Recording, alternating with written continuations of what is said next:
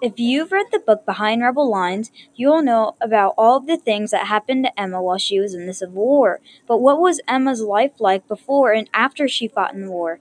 And what if I told you that the Civil War wasn't her first time pretending to be a man? Find out here in a little bit.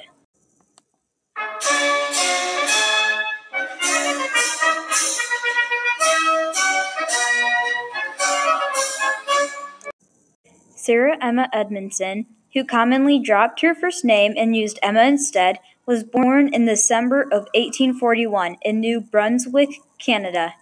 When Emma was a child, she received poor education and was abused by her father, as he wanted a boy to help him on his farm.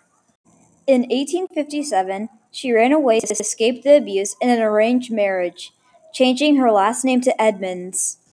Finally, she decided to pretend man and named herself Franklin Thompson, shortly moving to Hartford, Connecticut as a Bible salesman on the travel. By the time the Civil War was starting, she was boarding to Flint, Michigan. Now, with Emma Edmonds' past revealed, we can go on to what happened to her after the war.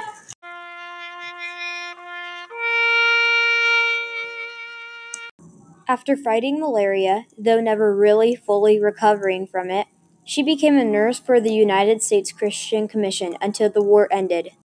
She wrote a book about her experiences, called Nurse and Spy in the Union Army, being released in 1864. She donated her book profits to soldiers' aid groups. Emma married Linus Seelye in 1867 and had three children with him.